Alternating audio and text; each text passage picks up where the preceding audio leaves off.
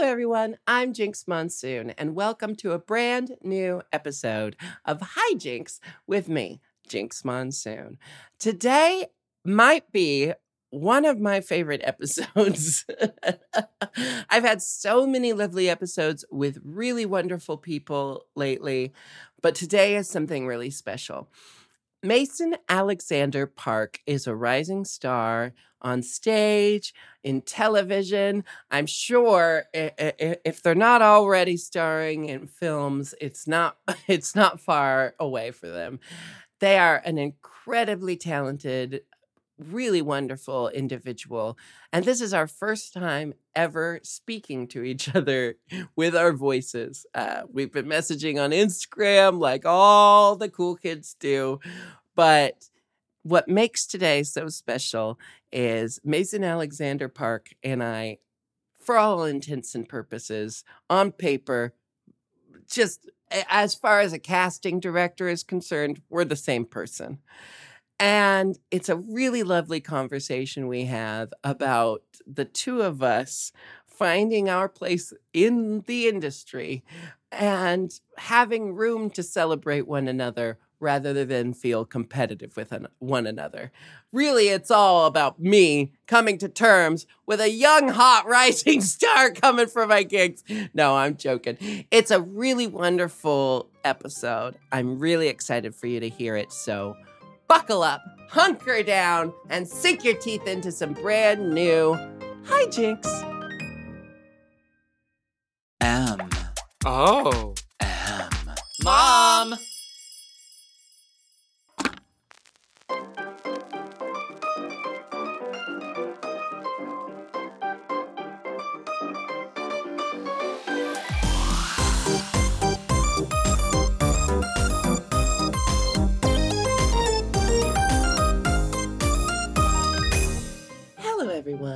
I'm Jinkx Monsoon, and welcome to Hi Jinkx, a podcast where I, an internationally tolerated drag superstar, get to interview compelling and fascinating people about how they became who they are and why they do what they do.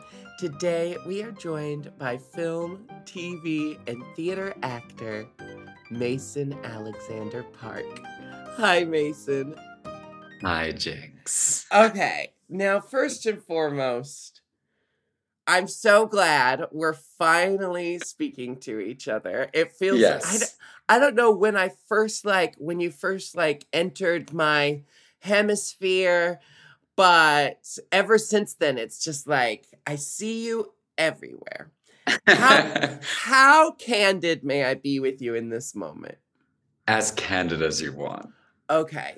I think this, I hope this comes off as like a compliment, and I hope that you hear it with the sincerity that I'm going to say it. okay. There was a time in my life when I was a much more bitter, jaded, envious person. Um, thanks to therapy, witchcraft, and medication, I am not that person these days. Mm-hmm. Um, and thank God I'm not that person these days because now I just get to be excited for the existence of you rather than utterly terrified that you are going to get every job I could ever want. Now, let me tell you, let me tell you, I auditioned for the first national tour of Hedwig, didn't get it. I never auditioned for Desire and Sandman except for the audiobook. Didn't get it. Are you one of those people where I auditioned for the audiobook and didn't get it? Then the TV show came out and it's someone I'm familiar with playing the role I went for for the audiobook. And and I was like, "Ah, of course." Well, I am I'm beyond honored because and now. Have... Well, now you're playing the MC on the West End. Anyway, so I am not a I am not a jitter, a, a jitter. I'm not a a, a, a, ba- a bitter, jaded, envious person these days. But if I were, whoo, doggy, you would send me run for the hills because you are so successful, so talented, and uh one of those people I've met in life where I'm like, are we like from different timelines? Are we like the same person from a different timeline? I think So, we, yeah, we were birthed from like a different alternate universe, you know, like so, there is a version of our lives where we are like twins or something. Yeah, I think. yeah. Yeah. And you know what I've learned is the antidote to envy. I'm I swear I'm gonna let you talk. I'm just getting it all out in the open right away. The Mhm. antidote to envy I have found is, and this is gonna sound so up my own ass or like whatever. It's it's leaning into celebrating the other person. Mm. Um, I felt I have felt threatened so many times in my career because we are scared of the scarcity, right? You know, there's not a lot of roles for people like us. So, and then when they start when they start writing roles, you're kind of like, "Oh my gosh, finally they're writing roles." And then you're like, "Now's my time." Oh, but wait, I'm not the only non-binary actor who has been waiting for their shot, you know. um and when I lean into celebrating other people, what excites me and what cures the envy is I'm like, oh my gosh, instead of being threatened by this amazing human being, what I need to do is come up with something that we do together. We need to start manifesting that we do play, well, not twins. I'm like, what, eight years older than you, but um, we we need to play something together. It's a no-brainer. Okay, now let's talk about your fabulous career. Let's start with the Sandman because that's what everyone I'm sure is going to want me to start with. But first and foremost, you are a non-binary 27-year-old very successful actor. Um congratulations. Like Thank you. I I'm eight years older. When I was when I was young, even when I was your age, I didn't think we were gonna get a lot of non-binary Mhm. or or trans or queer, like honestly queer representation in film, TV, and and stage, and and you're doing it. And how does that feel? It, it feels nice in you know in a lot of ways obviously because like it's cool to see the world change and Mhm. to start becoming a place where you know people like you and I can actually have a career um because yeah 10 years ago like living as authentically as we do now like we wouldn't have the same access or the same amount of opportunity so Mhm. i'm like i'm obviously very thrilled and and honored to be a part of of any amount of, of the work that i've been lucky enough to to get to participate in. Um, but it is yeah it's really cool that um, i kind of got to watch the shift happen as Mhm. opposed to I don't know, as opposed to sort of coming in when it was all in vogue already. And because they're I feel like the younger generation like they, they they're really awesome but they kind of they're in this really cool place where they can just sort of slip into all the teen high school shows and like everybody kind of looks like them and represents them and I remember growing up and like kind of starved for that stuff and finding it in, you know, in uh, sitcoms in like the 90s and that sort of thing. Um, any ounce of like potentially trans representation or drag, Yeah. you know, like was enough to kind of get us by. Um, Oh, absolutely. Yeah, so uh, it's it's cool. It's a nice like tonal shift. Obviously, I'm happy I can make a living as myself. Isn't that a novel concept? um let's okay, so I said we're gonna start with the Sandman. Yeah. Um so uh so Neil Gaiman wrote a graphic novel called The Sandman Chronicles, The Sandman Legacy. I I, I don't know what the series is called. I'm not Just big the Sandman. I'm not big into things like, you know, reading, but um but um Neil Gaiman, the prolific auth- author, created um all the characters and the story and then it's a Netflix original show, right? Yeah. And how how did it come about um for you to play the character Desire um looking freaking gorgeous as all hell? Oh. Um, how, how'd that come about? And was that a nerve wracking uh, uh, process? it was it was kind of fast and furious. I Uh-huh. um you know, I I'm you you are a, a hyper like self-aware individual, so I feel like you will understand this like when there there's very specific roles or things that kind of enter your consciousness that you're like I'd be good for that. I Mhm, know my limits. I know like what I do well. That's mhm. a thing that I would go for. Like like you would be, you know, you are a brilliant Hedwig and like you are absolutely a dream Hedwig, you know, of mine in my head of someone who should play a part, you know, like would destroy that part. and so like I know you I'm sure have like a running list of what those parts are. yeah. Oh, And absolutely. yeah. And desire it's just like what a smart a, smart actor does. is you yeah, your yeah, so you when you when you see that character name on a call sheet or something, you're like, everyone move it, move, yeah. move.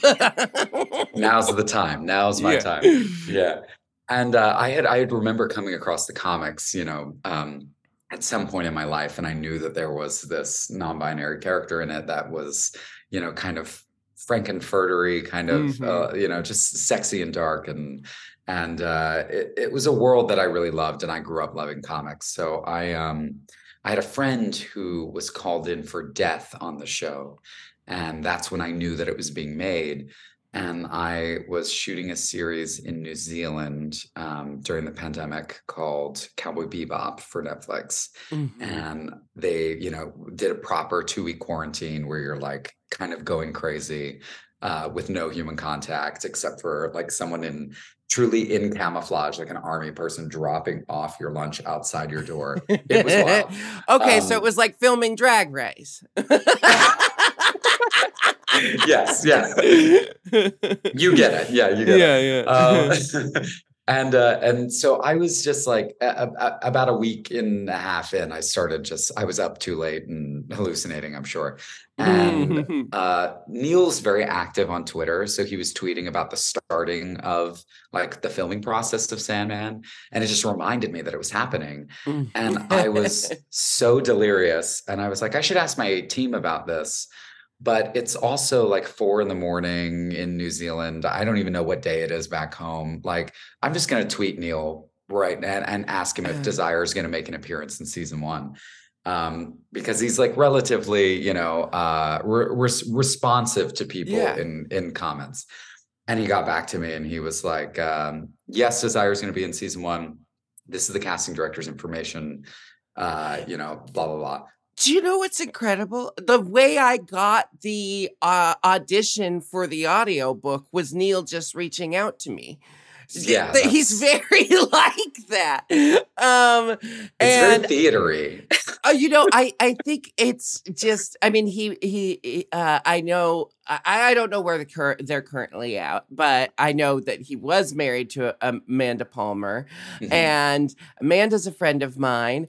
And I know this artist world. This is how it works. You know, it's it's how it works in Hollywood too. It's just like a lot more exclusive and elite, and Yeah. you're gonna really penetrate the inner circles. But but you know, it it is a like show people are show people whether you're in hollywood or you're on theater it's kind of Yeah. like you know uh i don't know it's like one big circus Uh, it's like a worldwide circus that we've all kind of got a secret handshake to be a part of Uh, so okay well you said cowboy bebop and um i'm sure that's going to be huge. That cult anime that i never watched but know everything about because all my friends watched it. Yeah. it sounds like you've got a, a lot of really great things going on. You're currently the MC in the West End. Are you ready to take a hard left turn and talk about gender politics a little bit? Yeah. uh, oh, gender yeah. and queer politics.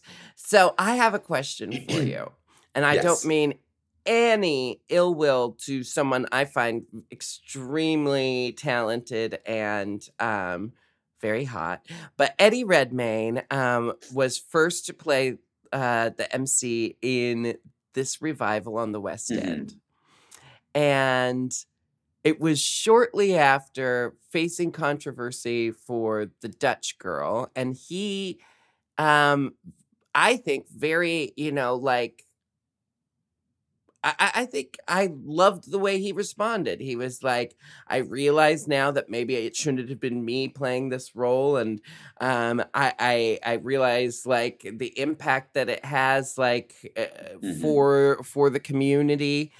And I will be more mindful in accepting roles in the future. And then it was like the next thing I saw, Eddie Redmayne's, uh, Redmayne's playing the MC.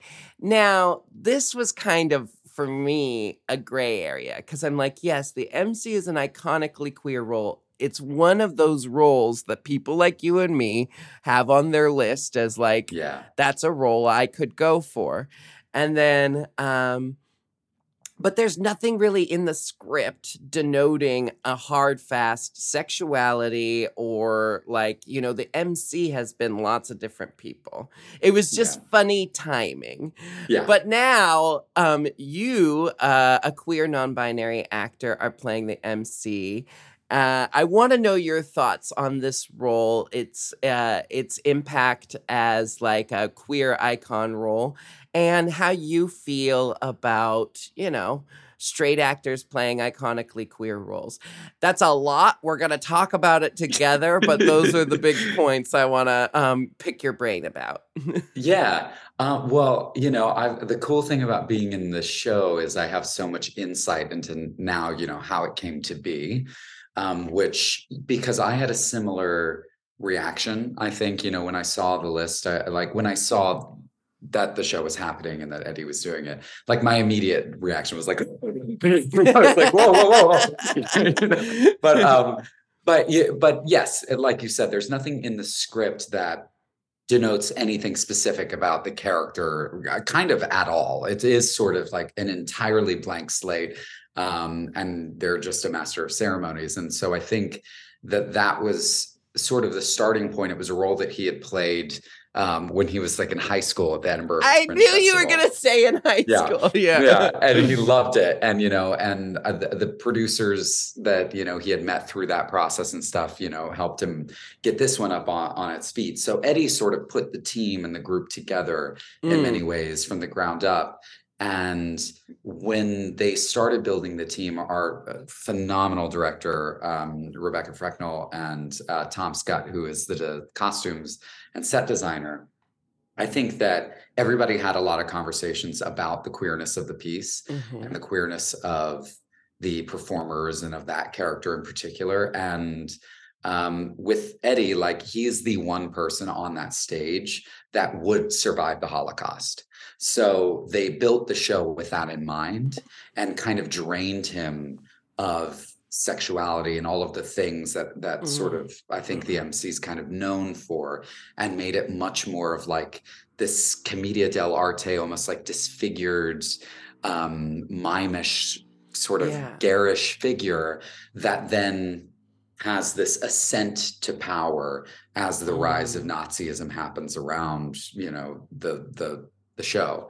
And so the MC isn't like the tragic figure that I think they've Mhm. been in, you know, previous incarnations. Um, and and it sort of became about the MC becoming this rigid, patriarchal, blonde, like Mm. poster boy for Nazism th- up, up through the end. And it, it had a really fascinating effect. But then when you, they offered me the part, first thing I wanted to talk about was like, what does that like when you have, you know, a trans person doing it? I was like, well, that's all fine and dandy. You know, I saw the show and imagining myself in the show. Um, I could imagine it all the way up until the turning point, and then I wanted to know, like, what does our turning point mean? You know, Mhm. for a trans body, and that was like the first conversation that everyone on the creative team wanted to have as well. Because the cool thing about this uh, iteration of the show is they definitely want to build it around the new leads that come in Mhm. and they want to make sure that um, that the bodies and the people that are inhabiting these parts like that we are aware of who they are and that it Mhm. not like we're just ignoring and pretending that you know i can like me in boy drag isn't me in boy drag Yeah, yeah, yeah. so like when i'm in boy drag it has a completely different you know political meaning and feeling when people start to conform you know towards the end of the show Mhm. than it did when you know eddie shows up in the Oh, suit as his like truest self um so it's been a lot of fun kind of going back to basics and being like what does this look like with a, Yeah. with a little trans anarchy in it I love that. I absolutely love that because you know, I think um it's what I experienced in Chicago and um I Mm. think it's I think it's part of what uh, I it's part of Chicago's longevity. It's like when i- in my 10 week run, I had four Velmas and I think three or four Roxies. Mhm. And the show, the direction by Walter Bobbie, the way that Charlotte explained it to me. Charlotte was playing Roxie and had been playing Mhm. Roxie for like 22 years. and i've seen her do it so many times Oh yeah, like by she's, now yeah she's phenomenal. And and she said, "Oh well, all Walter, uh, all Walter wants is for us to tell the truth. Just don't don't lie. I mean, the characters are lying, but the actors shouldn't be lying." And I was like, and I was like, "Oh, she means like." We just need to really be asking the questions. Like, we re- need to really be having the conversations. The characters are often lying, but the actors need to be like present with each other and Mhm. authentic and genuine to themselves so that it's not like I mean cuz it's a vaudeville show but like the vaudeville is through the numbers not the the acting style Mhm. and so like for chicago which is like a very like um you know uh musically musical as far as the numbers the acting style is almost like film acting. And i think that's why it's it works is because the characters are written where it has to be you know like lana and james t. Lane both talked about playing their characters as black people in the 1930s you know? Like Mhm. what would a black person be going through in this position and so they were bringing themselves to these really archetypal characters making those characters very genuine and the impact was uh, e- effective because of that. And that's what theater has to think about you know it has to think about how is this going to be perceived because it doesn't matter what we want them to perceive. It doesn't matter how much work we put into telling one story if the audience gets another story that's what the audience leaves with. Yeah. Um but it is really inter- it's it's really cool to hear the story of its um coming about and kind of calms my you know my knee jerk reaction of another straight cis Yeah. man playing an iconically queer role but at this point i just want to i'm like eddie you're a little bit queer right aren't we all down deep down inside i'm like every. Absolutely. i know i just know. I think he's been dropping breadcrumbs along the way. I don't know. I don't know. Oh, but yeah, Um, he's he was he's it was a really it was really cool to get to hear about how that came to be because yeah, I yeah I I, we're, I I feel like we have to be protective and we have to be um you know oddly like minimally gatekeepy at times because like there isn't equity there isn't equality in our industry for people like us. And so when the roles are so few and far between for trans and non-binary people or people of color, and then the minimal roles that could be cast or are predominantly cast, you know, that way, mm-hmm. start leaning in favor of yeah, people who have access of the, to every single role in the Uh-huh, theater, you know, uh-huh. canon. It, it it it starts to rub you the wrong way forever. And I know that like you've been watching that probably your whole life. I've been watching that my whole life. It's, it pisses me off every time. Um, yeah. Well, so, yeah. Fun last little tidbit about cabaret. I have Yeah. to tell you, because I've been having this conversation for a while. Um, Jackie, the the hairstylist, the uh, wig mi- uh, mistress on Cabaret, was my wig mistress on Doctor Who, and we've Yeah. already talked about a lot of this. So I already knew a little bit of the scoop on Eddie, but I was playing dumb so I could uh, so you could uh give me You your own story take. live, yeah. Uh, yeah, yeah, yeah. But um, oh my gosh, Jackie, just absolutely wonderful. Yeah, what a treat. Jackie, if you're listening, I miss you. Yeah, she told me many stories. She adores you. Like Oh. you, I, I we've we've bonded over our mutual She- admiration of you every day. she was so wonderful. We went out. We went out a couple times, um, and everywhere we went, she would she would sit with us at the table for five minutes, say she had to go for a second. We wouldn't see her the rest of the night. We'd see her holding court everywhere. Every 10 minutes, she was with a different group of people. She's the most social butterfly. Anyway, Yeah. Jackie, I miss her.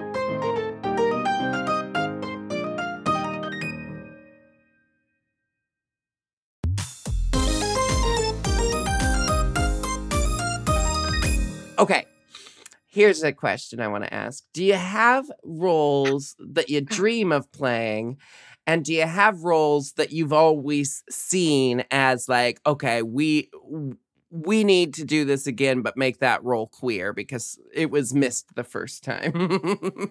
Yeah. Um I I mean, I always felt that way. I didn't feel entirely that way about the MC, obviously, because it's the, the character has been played by so a litany of queer people.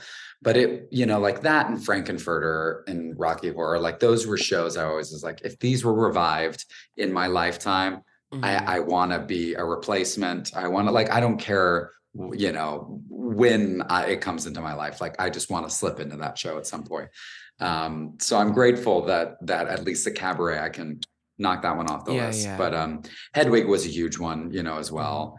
Um, and uh, uh, but I think it's I, I don't know how well you know Kiss of the Spider Woman, but um, I it keeps coming up in my life, which means I probably need to like really get into it. I have a very Yeah. eclectic.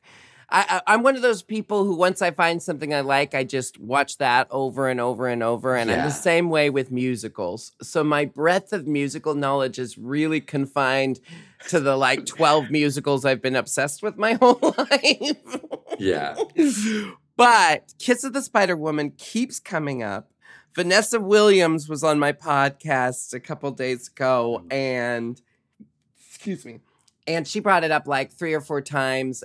It just keeps getting thrown at me. So if you're telling me I should get into it, unless you've got a dream role and I should stay away. well, it it, it requires. I mean, the role in the show because it's it's really it's fixated on two actors um, Mhm. who share like a prison in Latin America, and so they're both. Um, so it's know, not for neither American of us to play. Well, I'm very secretly very Mexican. secretly And- very Mexican. I mean, though, I only say secretly because I read unbelievably white, Yeah. especially because I'm I'm like I play.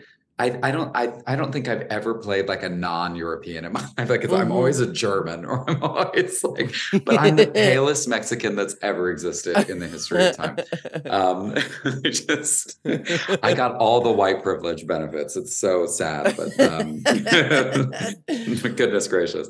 But yeah, but like that show has this character in it that in the novel is very trans, like Mhm. and and eh, elements of it have remained. Like there's a film version. Is that is William that the Hurt role plays. Chita Rivera played on Broadway? No, Chita plays the Spider Woman. Oh, I was So- just assuming if there was a trans coded character, it was Yeah, it'd be, it'd be the one that'd be the Spider Woman. no, it's it's the person obsessed with the Spider Woman. The Spider Okay, like well, that also makes sense. it makes so much sense. Yeah, it makes even more sense. Um, but yeah, uh, she's like, you know, the Spider Woman is sort of just this uh, this actress that they adore um, Mhm. and talk about. It, it's it's Kander and Ebb, so it's similar in structure to a cabaret or to a Chicago, where there's like a show within a show. You know, there's the show that happens in Molina's mind as they sort of tell stories to pass the time Sure. uh, in the prison. Uh, it's really fab. I would definitely, I highly recommend it. You know what I want to ask you? What? um Oh, I just had it and then I was and then I was being an active listener and I lost it. Okay, no, no, no. I had I have it again. Um okay. So, this is another hard left turn, Mhm. but um you talked a little bit you mentioned white privilege and we've been talking a lot about what it's like being a non-binary actor um we both ref- self self-identify as trans Mhm. and we are at this um we're at this point in time you know where there's a lot of progress being made in some areas there's backlash in other areas the one thing i that always gets me the most down is infighting within our community Mhm. and i'm going to bring this up because i feel like over it enough to talk about it but I I talked to my therapist recently about my w- anxiety of not being trans enough. Mm. And like, you know, that by being a non-binary person or identifying as trans femme but also very much not really having having lots of dysphoria just it's not related to my body, you know? Mhm. and feeling like, does that mean I'm not trans enough to self identify as trans? And my therapist, who is also trans, said something to the effect of, you know, every trans person worries that there's they're not trans enough. It's just part of you know that like apology for existing that we've been conditioned. You know like we all have been conditioned to be sorry that we exist you know? Like we've all been conditioned to take up less space and we actively work against that conditioning to be a trans person in the public eye you know um but when i see that there's you know like sentiment within the queer community um that like non-binary people are somehow taking things uh, taking the movement away from trans individuals who have like um transitioned from one gender to the other you know Uh, this idea that there's real trans people and um not real trans people have you faced this in your life as a trans person have Mhm. you faced this in your career and how do you deal yourself personally with that notion How's Such a all light that? question. Such a Mason Alexander. um i yeah i definitely have i i have dealt with all of the same feelings i often yeah am questioning my level of transness. Am i trans enough? Am i yeah presenting in a certain way enough to like be able to fit in with my peers or whatever. Um and I, I've been doing my best to let that go because it is so it is just a part of like the self, yes, shaming and the Mhm. um, but it, it is weird that I think a lot of that anxiety um is amplified by our own community. Like it's often I don't know if I ever feel if I'm trans enough for like the palatability of other cis people. I it, the the anxiety tends to be more around am I trans enough for my peers? Mhm. Um, and I don't know where that comes from because uh, cis people have always looked at me like a freak, and I'm just like, great, you get it.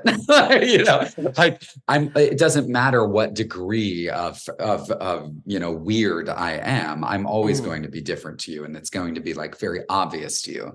But when it's like fellow trans people, I feel like there is such specificity in in ways that like can make us feel not enough or yeah like you're co-opting or distracting certain Mhm. conversations that need to be had.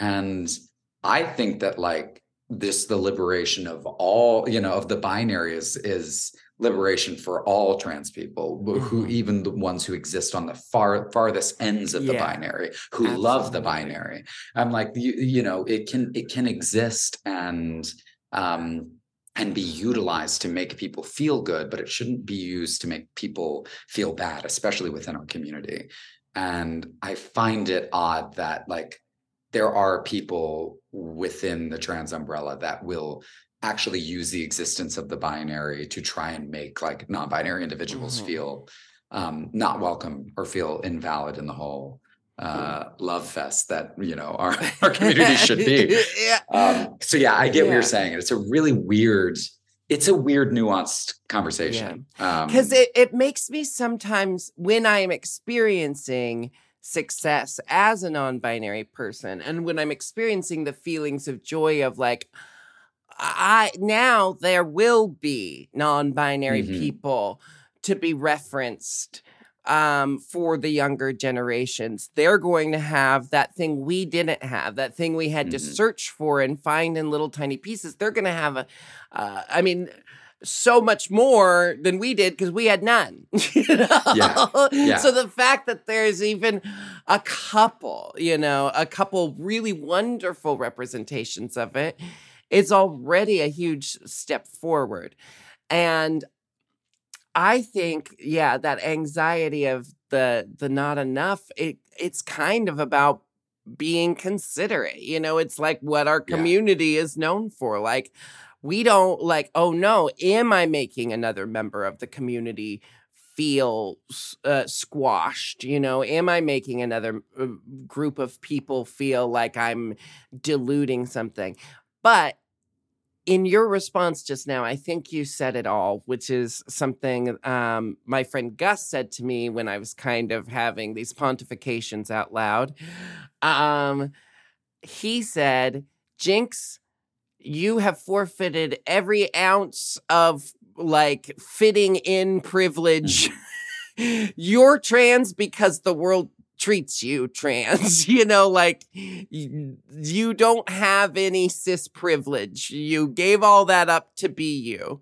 So the world sees you as trans. So there's no reason why you should doubt yourself. And I think that's really what what needs to be shared is you're absolutely right. It's about the way the rest of the world treats us. Mhm. It's it's like I don't even really care like how my community wants to identify me. They see me, they know I'm a drag queen. That's enough for me.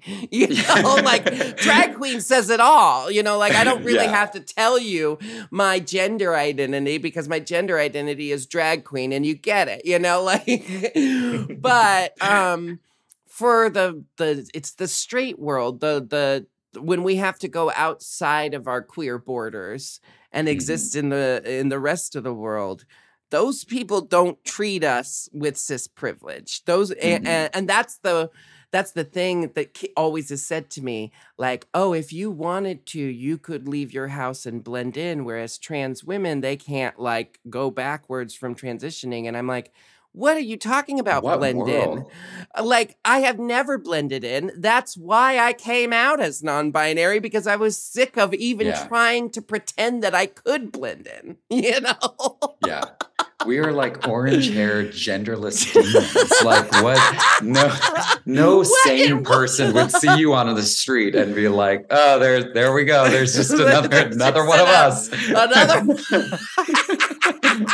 You're like who is this space alien that's just like if anyone wants to know what it's like, eh, just like, I mean, listen to my, I have a comedy special. I have a 20 minute monologue of what it's like to be trans and non binary going through the airport. If you think I experience cis privilege, worst listen to my, it's the worst. It turns me into the I I am such a happy, even-tempered person these days until I get to the mm. airport and I immediately turn into my monster self. It's it's just dreadful. I mean, like I the, the amount of times I have to go through those stupid scanners and they sit there and they debate what like to your Which- face. They have yeah. no idea what you are. And they're like, and who's gonna "Uh, pat you down? And they're like, "No, you do it. No, you do Yeah. it." like, you touch the free. I don't want to catch anything. One time I said, "I don't care who does it. Somebody touch me." um, uh, you know, and it's so uh, like I I'm sorry to just bring up such heavy topics in our lovely conversation, but I really like I've really wanted to talk to you about this because I mean I happy we talk I it. talk to Alok about this all the time, Mm. but uh, like I said, you and I feel like we could be doppelgangers. So I really wanted to, because I'm never going to be able to fully identify with Alok's experience because we come at, but now I find out you're uh, secretly Mexican. So my whole world is. I'm secretly Mexican, but we still are the same shade. So you know, still- in the in the TV world, they would still cast us as related.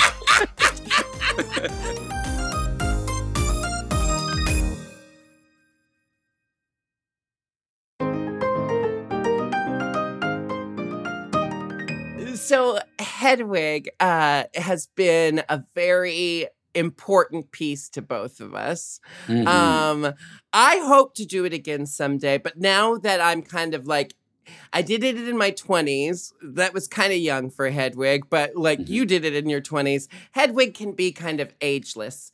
You know, it's um it's kind of a period piece because she talks about specific points in time. So it's like at this point it doesn't need to be like Hedwig is, you know, like 60 looking back on her life. It can be it's a period piece. It's a period piece. Anyway, so so I'm at this point where I'm like, if I do it again, I want to wait until I have a little bit more life because Mm. I did Hedwig um, two big times in Seattle, but a year apart from each other. I did it right after season five was announced, but hadn't started airing. And then I did it again right after I won. And Oh, right after. I won was when I was like, okay, let me at her. I know who Hedwig is now. because I was like, oh my God, life is so much harder than anyone ever told me. And I had gone all over the world and I had like become an adult and I was, uh, and, and uh, the rug had been pulled out from under me. And so anyway, I, I want to do her again in, in my 40s, maybe when I have a little bit more life. But um, let's would talk pay an about. arm and a leg. Like truly, I would pay so oh, much hush! money You'll be in it. Well, uh, no. Well, one of one of us will be replacing. We'll one be of all- us. well, yeah, exactly. it'll be it'll be like, what's your schedule like for the next few months? Should we do this? All right, you go for a few, I'll go for a few. And Oh then we'll my get out. gosh! Oh, wait until we're old and we can do MAME together. Oh And my we can- god! Um, Bianca tells me the story of um, Bianca tells me the story of Elaine Stritch trying to convince Judy Garland to do MAME with her, and you know they were both famous drunks, and so. Elaine's selling point was because they both were like, did, uh, Judy didn't want to do another scripted show because Mhm. because they don't let you drink, you know, and so Elaine had this idea and she was like, Judy, we'll do MAME. I'll play Vera half the night so I can drink. You play Vera the other half the night so you can drink. And we'll alternate playing MAME. And uh, that way, you know, halfway, uh, half the week we both get to be loaded. And then Judy turns to Elaine and goes, Well, that sounds lovely, Elaine, but what about. What about matinees? And Elaine goes, shit! That's the way Bianca tells the story. So we'll have to do that um, when we're old. When we're old, we can we can play MAME together. How That's did brilliant. Hedwig? How did Hedwig first enter your life? Uh, oh, definitely the film, I think. Mm-hmm. Um, I remember I have this very vivid memory of being in high school and trying to figure out if I wanted to go to college for theater or not. I, you know, I'd been doing a little bit of TV, like silly Nickelodeon stuff. and all of my friends What, were what were you doing on Nickelodeon? Would I know?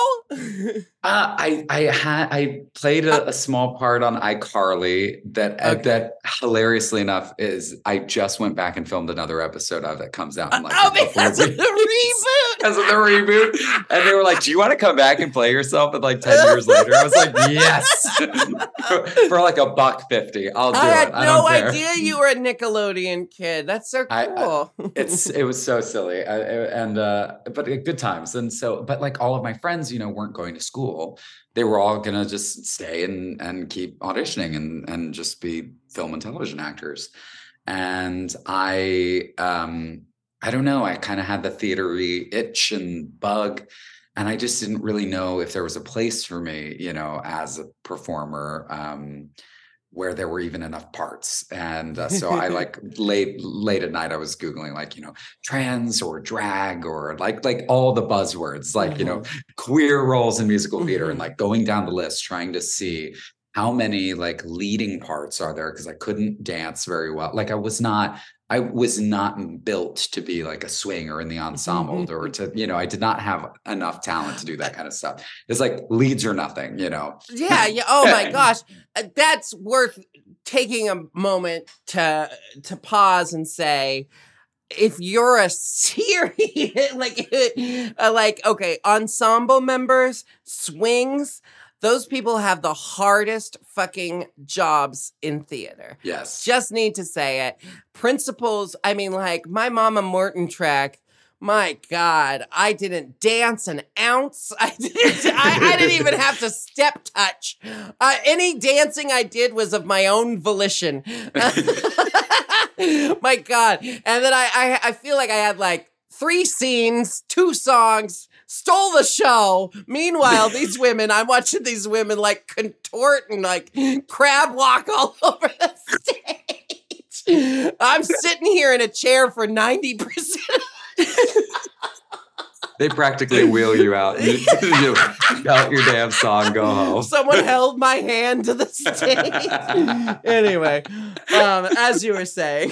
but yeah, no, swings are the fucking superheroes. Um, Yeah. you know, of the and and ensemble members are superheroes of the of the theater world. And I just knew I was not, I did not have that skill set. So I was like, all right, let's, you know, let's start looking. And of course, the only things that really came up were like La Cage, S- Kiss of the Spider Woman, um, Rocky Horror, Hedwig, and Cabaret. And I was like, those are pretty, those are pretty iconic things. Those are the lead, you know, those are big parts. Um, and uh, I, I, I felt empowered enough by like just that amount of shows. I was like, maybe I could have some semblance of a career. People will write new things at some point in my lifetime, and like maybe there'll be more. But like, Ha- have you ever seen that episode of The Simpsons when Lisa uh, starts tap dancing? no. Oh, and her tap dance teacher is like a Shirley Temple uh, spoof, but she's like all grown up and she's like bitter and jaded. And and Lisa's like, "You haven't taught me anything. All you've said here was just tappa tappa tappa." And the teacher's like, "When I was your age, we would have killed for tappa tappa tappa." and when you were just talking, when you were just talking, I was thinking it's so funny that for the longest time, one of the biggest roles we could aspire to as a queer, trans, non-binary actor was Frank-N-Furter in one of the like weirdest, like like most disjointed shows that exists. That's our that's our Macbeth. I was like, That's there- there she is. Come on, Hamlet. Hamlet on heels. and and and I was thinking like, oh my god, what a privileged position that I'm sitting here like, oh, Rocky Horror uh, you know, because like 20 years ago I was like, please let me someday, Yeah. rise the rank so I can don the cap of Frank-N-Furter. oh, god, It's like a rite of passage, a trans rite Yeah. of passage. Yeah, I the other night I literally I can't I, I don't know who I was talking to. I'm, it's probably either myself or my you know one of the many personalities or, or my partner.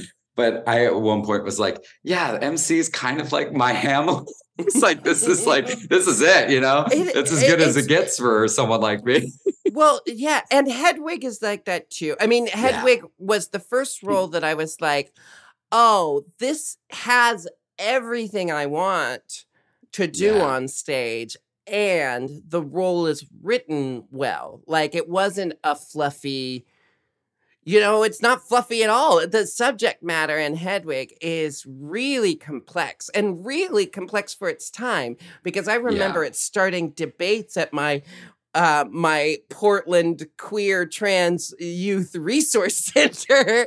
um, we got into like a pretty lengthy debate about you know, someone was calling Hedwig a drag icon, someone was calling her a trans icon, a trans person was saying, but she's not actually trans. She mm-hmm. transitioned circumstantially and and then everyone was like, "What do you mean?" And they're like, "Did you even pay attention to the movie?" like the whole thing is that she's not eh, she's not one thing or the other. She's all of these things that and then everyone was like, "Whoa!" like and um so it's a very nuanced, complex piece that like thank God it came along because Oh I my think god, yeah.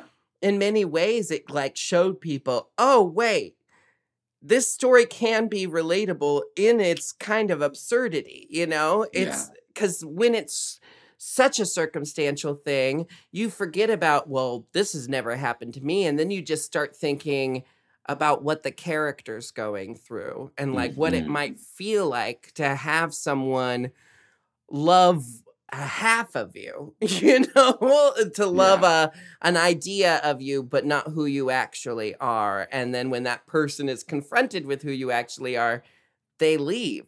Like that's a universal feeling we can all relate to. And it doesn't have to matter what's going on between the person's legs. yeah god i love the way that you just described that and summarize it because that that's like what draws me back to it you know to this day and i think what changed my life about it and hedwig really did give me the um the context and the language i think to to describe how i felt about myself Mhm. and you know it's the first time that i ever experienced a character that is about as close to you know explicitly non-binary as a character can get in that time Mhm. um and uh, and it's very cool now having like grown with it and done it and knowing Stephen and John and and their you know experience with it now as they're older like it's it's really cool to revisit it every year or so with them and just kind of like chat about you know Oh, like every time Trask talks to me about like lyrics and kind of breaks them down, I'm like, holy shit, yeah, you really were writing like a non-binary anthem in the 90s. Um, because they were all feelings that you had inside you that you just didn't like properly, you know, like communicate in any other way other than through this character and through music. Um, and it's so, it's just, I think it's a phenomenal phenomenal piece of theater and a, an amazing movie. But yeah, that movie changed my life and um, was a big reason why I went and I studied theater in school. And then it was the first job that I got out of college. I I did I went to like the an open call for it, you know, in New Uh-huh. York when I was there for my senior showcase, and and then it all just kind of fell into place after that. we really we really are just from alternate timelines. You know, I've said this to a handful of people in my life. I said this to Lisa Ann Walter when I had her on. And that's the thing is like usually when I'm saying I think I've met someone from a, uh, who's me from an alternate timeline, it's usually an older redheaded like brassy outspoken woman. This is the first time it's been someone like I'm like Oh wait, no, that's just me. Um, Yeah. uh, I I'd be remiss if I didn't give a shout out to our mutual friend Joe Black. Um, who Ah, do you know? Do you know when you first kind of like entered my entered my cinescope? I I I, I was like uh, I I can't. Joe brought you up to me, I'm sure, and I was like. Oh, you you mean the person who's going to be my competition for the rest of my life?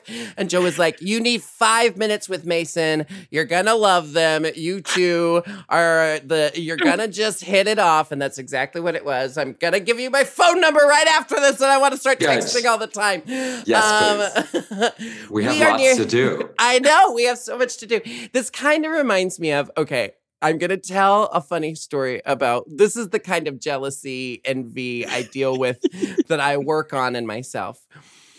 For years, ever since college, I have been a huge fan of Bertolt Brecht, Brechtian Mm. theater. I, I actually, I totally spaced, but I was going to talk to you about how Kander and Ebb felt like.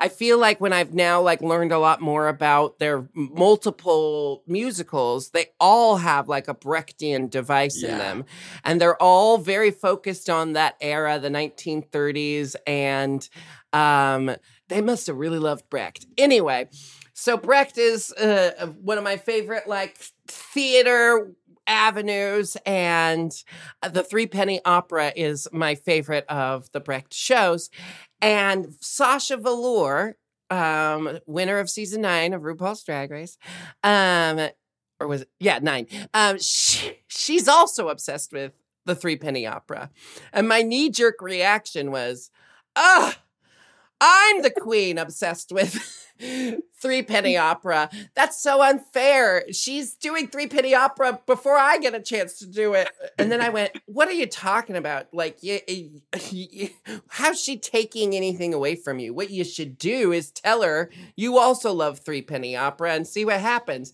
So i reach out to her i tell her i love three penny opera and she's like we should do it together. And now i'm like oh duh. And that's why i say the antidote to envy is lean into celebrating the person or lean into like sharing it with the person. And Yeah. then it made so much sense. Why was I like threatened that another queen? What I should be looking at is finally another queen loves three penny opera. I can finally do my all drag version of three penny opera. And Sasha was thinking the same thing.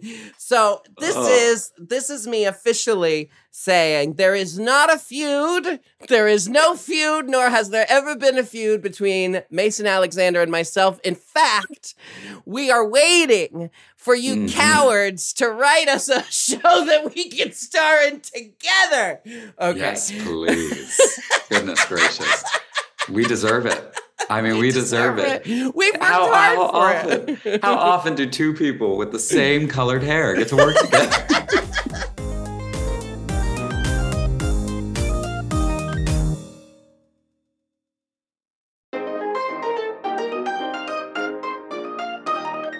Mason, um, where can my listeners follow you online? What should they know about you? we've talked about um, the Sandman. If you haven't caught up with the Sandman, uh, I'm sure they're going to be doing more.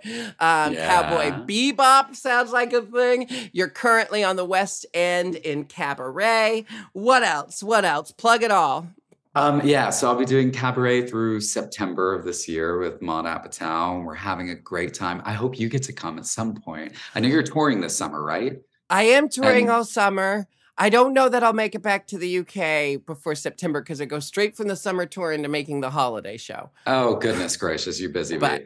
I'll, I'll have some. I'm gonna have. I'll have someone bootleg it. Perfect, perfect. um, but uh, but yeah, so that goes through September, and then um, season two of my one of my other shows, Quantum Leap, airs in the fall. Um, You're on we- all the reboots. I know. I, I'm a reboot queen. They were there's something about me where they were like, you know what? Let's see how many franchises you can ruin. I keep I keep joking when me and my friends like happen to dress up like characters from a show uh, by accident. You know, like how sometimes you and your friends go out and you're dressed like the Scooby Doo gang, but you didn't mean to. Yeah. and because of who all my friends are, I keep saying we look like the progressive reboot of blah blah blah blah. like, because it's all queer people of color and like you know a rainbow of people, and I'm like, but we look like Scooby Doo if it were made mindfully today. For HBO Max. it's just called Max now. Oh, so, I'm so sorry. I did not mean to dead name Max. I feel terrible. um, Mason, where do we follow you online? At Mason Um, Alexander. yeah, Mason Alexander Park on I think uh Instagram. I always forget the park. Twitter. Who cares? It's it's a, there's so many names, you know. Um, yeah, Mason Alexander Park on Instagram and maybe uh, on TikTok, I think. And I I have Twitter, but I got locked out of it. So I, Lord knows if I'm ever going to use that Elon Musk bullshit. Oh my God, it's a dumpster God, it's a fire. dumpster Don't worry about it. Um, I have compulsory questions that I ask every guest. Are you ready for me to ask you? Should yes, yes, yes, yes. Question the first Who is your celebrity crush today? Um. Oh, today. Oh, wow. I, I guess my partner Alice Crumblebrick. Boring. Boring. I know. Well, I know. I feel like I used to have an answer for that, but then someone that I Oh, you're used in to have a crush on was like, no, no. My celebrity crush, I think, turned out to be problematic, and I went, Oh on no. Oh gosh. Maybe I need to rethink these questions. I've been asking this since day one. I like it. Keep going. um question 2, are you spiritual? Yeah, I think for yes, yeah, in many ways. Um, I, I I definitely not religious, but spiritual. Yeah. Yeah. I, that I mean that tends to be the answer these days. It's a nice answer. I like- It's a nice answer. It reminds me though of uh did you ever see Wife Swap with God uh, with the God Warrior? God, yes. one of my favorite things it's one of the unsung moments of the episode is when the hippie mom who swapped places with the god warrior is meeting all the god warrior's friends and one of the women goes um, do you go to church? And she's like, no, I don't really go to church, but I, I, I am a person of faith. And she goes, faith. Does that mean you believe in God or like a higher power? I always think of that one, that one bitter, cold Christian lady going, higher power. Higher power. I Wife think Swap it- is iconic. Oh God, I miss that show. They just don't make shows like that anymore where they traumatize two families for 50 grand. Anyway, um, final question. Okay. uh, final question. Uh, what is your go-to karaoke song? Oh, uh, either Zombie of the Cranberries or What's Up for non Tho- Those are two great songs. Um, What's Up was part of my vaudeville, vaudevillian repertoire, but Zombie is one of my favorite songs to sing Yeah. because of the voice crack. it's so good. It's so good. Okay, A little this is yodel. Everyone likes a yodel. Just a uh, just a mid rock, mid mid tempo rock yodel. Mason, the next possible chance we get, you and I are going to karaoke. We're going to sing "Zombie" as a duet. Yes. This has been a lovely conversation. I'm so glad I started out just laying it all out on the line. I'm so happy we finally got to do this. Me I've, too. I've truly, I've loved you and admired you for so many years. So it's really, yeah, this is very, very fun, very special. well, like I said, I hope you see it as the compliment. I mean it. That Are someone? Yeah. that Someone that I adore, like, you know, in any way thought that, yeah, is threatened by me. like the highest compliment I've ever Yeah, received in my life. That's- I am so glad you take it that way because yeah, I feel like it's one of it's one of those compliments only one actor or performer can give another. You know, like Yeah. if if you if you went out and told like the, the clerk at Walgreens, I am so threatened by you, she'd be like, "What the hell is this person trying to accomplish here?" Anyway, um. I'm gonna make sure you get me get my phone number. I'm gonna um, message you on Instagram. You just made a friend for life. I adore you. Have so much fun in your Mm. run on the West Thank you. End. Congratulations! And to I lift a I lift an Ensure Max protein in your name to many more successes in your future. Thank you. I adore you. This Have was so great- much fun. Thank You you. It was. Have a great day. Bye, Mars. And thank you all so much for listening to Hi Jinkx here on the Forever Dog and Moguls of Media Network. My name is Jinkx Monsoon, and we have new episodes every Wednesday. So make sure to search for Hi Jinkx on your favorite podcast app and hit subscribe. You can follow me at the Jinkx on Instagram, at official Jinkx Monsoon on TikTok, I think, and at Jinkx Monsoon everywhere else. And I'll see you next Wednesday for some more Hi Jinkx.